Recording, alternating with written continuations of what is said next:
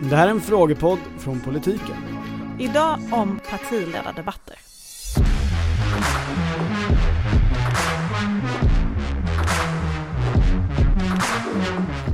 Så frågan som borde ställas, och det är, det är en fråga.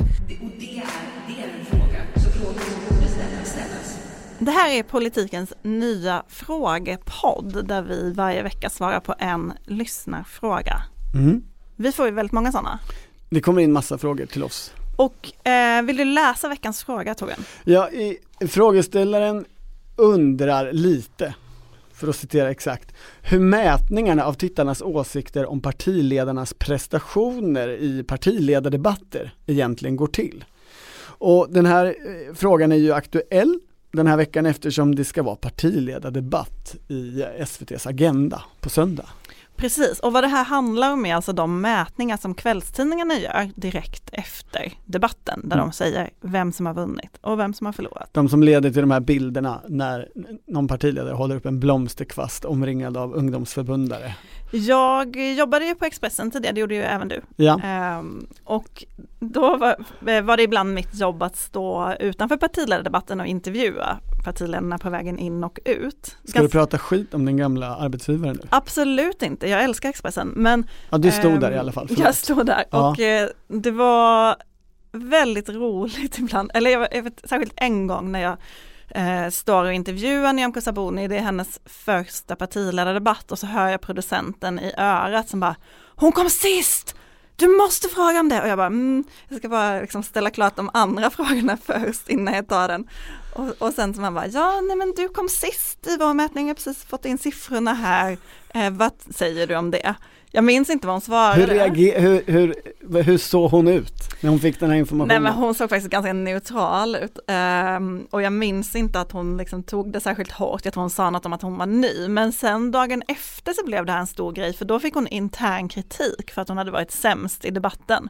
Då gick liksom liberaler ut i SVT tror jag att det var och kritiserade henne för att hon hade kommit sist. Det är verkligen stöttande lagarbete. Eh, man kan ju säga så mycket då om, om de här mätningarna att de är ju definitivt eh, mediedrivna. Det kommer ju så att säga från journalistiskt håll, det här intresset. Ja, Och jag gissar att de är ganska väl lästa så då kan man väl säga att det är publikdrivet. Publiken vill veta vem, vem vann, vem förlorade. Mm.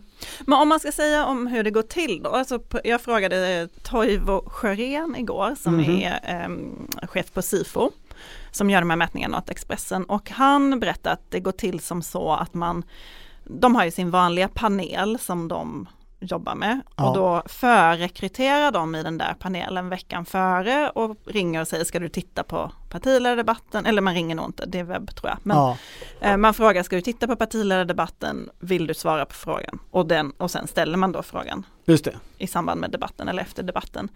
För det måste ju gå väldigt fort det här.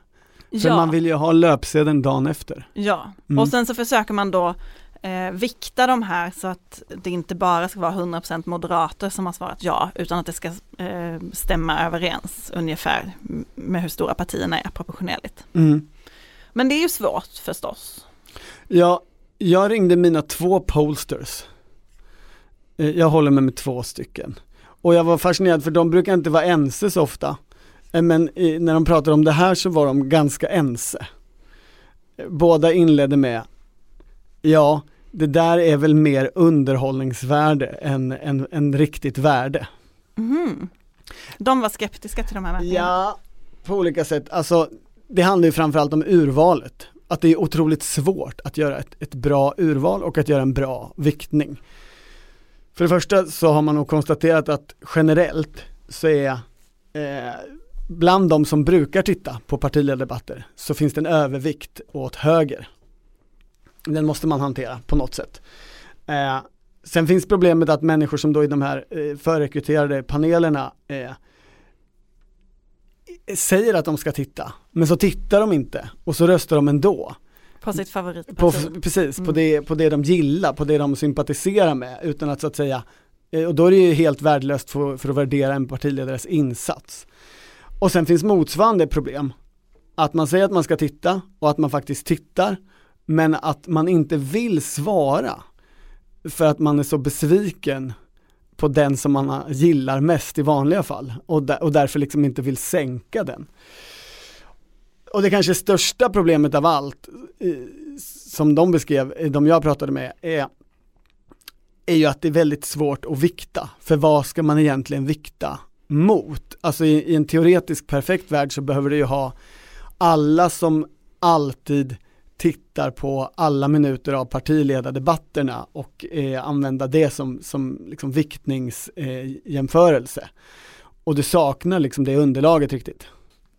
Och så är det det kanske största problemet, att det är svårt att vikta. För även om man då vet att man har de här problemen så är, är, det inte lika enkelt att göra den här viktningen, alltså förändringen av materialet i efterhand, där man försöker ta hand om mätproblem som man känner till. Om man vill då få det sanna svaret, vem var bäst i debatten? Ja, och, mm. båda mina posters eh, sa, svarade också ja på frågan eh, när jag sa, visst är det så här att Expressens mätningar eh, oftare eh, slutar med att det är någon till höger som vinner och att Aftonbladets mätningar oftare slutar med att det är någon till vänster som anses ha vunnit debatten. Och båda svarade ja, eh, så är det ju. Och det har att göra med att människor som läser Aftonbladet eller nås av den panelen eller hör att man ska vara med i en Aftonbladet-panel generellt ligger något mer till vänster och motsvarande för Expressen-publik. Att, att det är ändå en kvarvarande eh, faktor. Så frågan som borde ställas, så frågan som borde ställas. Det, och det är, det är en fråga. Det är en fråga. Det är en fråga. Det är, det är en fråga. Men det är ju på ett sätt ganska, vad ska man säga, statiskt eller endimensionellt. Vem var bäst och vem var sämst i debatten?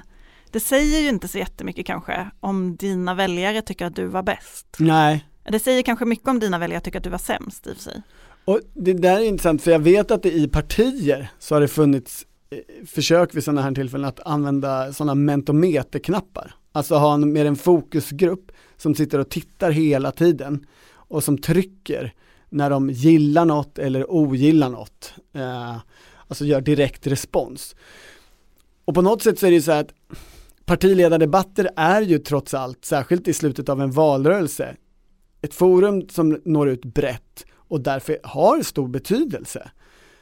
Och därför är det lite konstigt att man inte vet bättre eh, på mätningar och undersökningar hur de där eh, funkar och hur det slår. Alltså om man vore ett parti så skulle man ju verkligen vilja veta, tänker jag, hur bra funkar vår partiledare? Och kanske på, det brukar ju vara tre, fyra ämnen i en debatt. Kanske hur fungerar vår partiledare precis på det här ämnet eller på det där ämnet? Och mot vilka väljargrupper? Bara mot de som redan gillar oss eller mot de där som vi har pekat ut som våran målgrupp som vi ska försöka nå och övertyga. Det finns ju mycket materia här egentligen att, att använda och få riktiga svar på. Absolut, jag känner bara att vi, vår linje brukar ju vara att partierna är mätsjuka, de mäter alldeles för mycket och nu föreslår du extremt mycket mer mätningar. Det, det är ju min linje eh, om jag har en linje i det här. Men man kan ju inte vara emot kunskap. Det är ju, det är ju bara det att eh, det här sker ju inte, det som jag nu efterfrågar, utan det, det, det som kommer fram är någon slags kvasikunskap istället. Och den kan man ju vara emot. Eller den måste man väl vara emot om man är för riktig kunskap. Om vi pratar om något som verkligen inte är kunskap utan spådom. Vem kommer vinna på söndag Maggie? Det är en spännande debatt på söndag, det är ju Johan Perssons första debatt. Ja. Och det sägs ju, folk säger ju, han behöver en riktigt bra debatt för att slå igenom. Och det är kanske, det är hans chans nu på söndag, vi får se hur det går. Han brukar ju vara rätt flummig i debatter alltså. Han, han har ju riksdagsdebatterna. Han kan ju ibland stå och sväva ut och prata liksom om allt möjligt och så drar han lite skämt och så.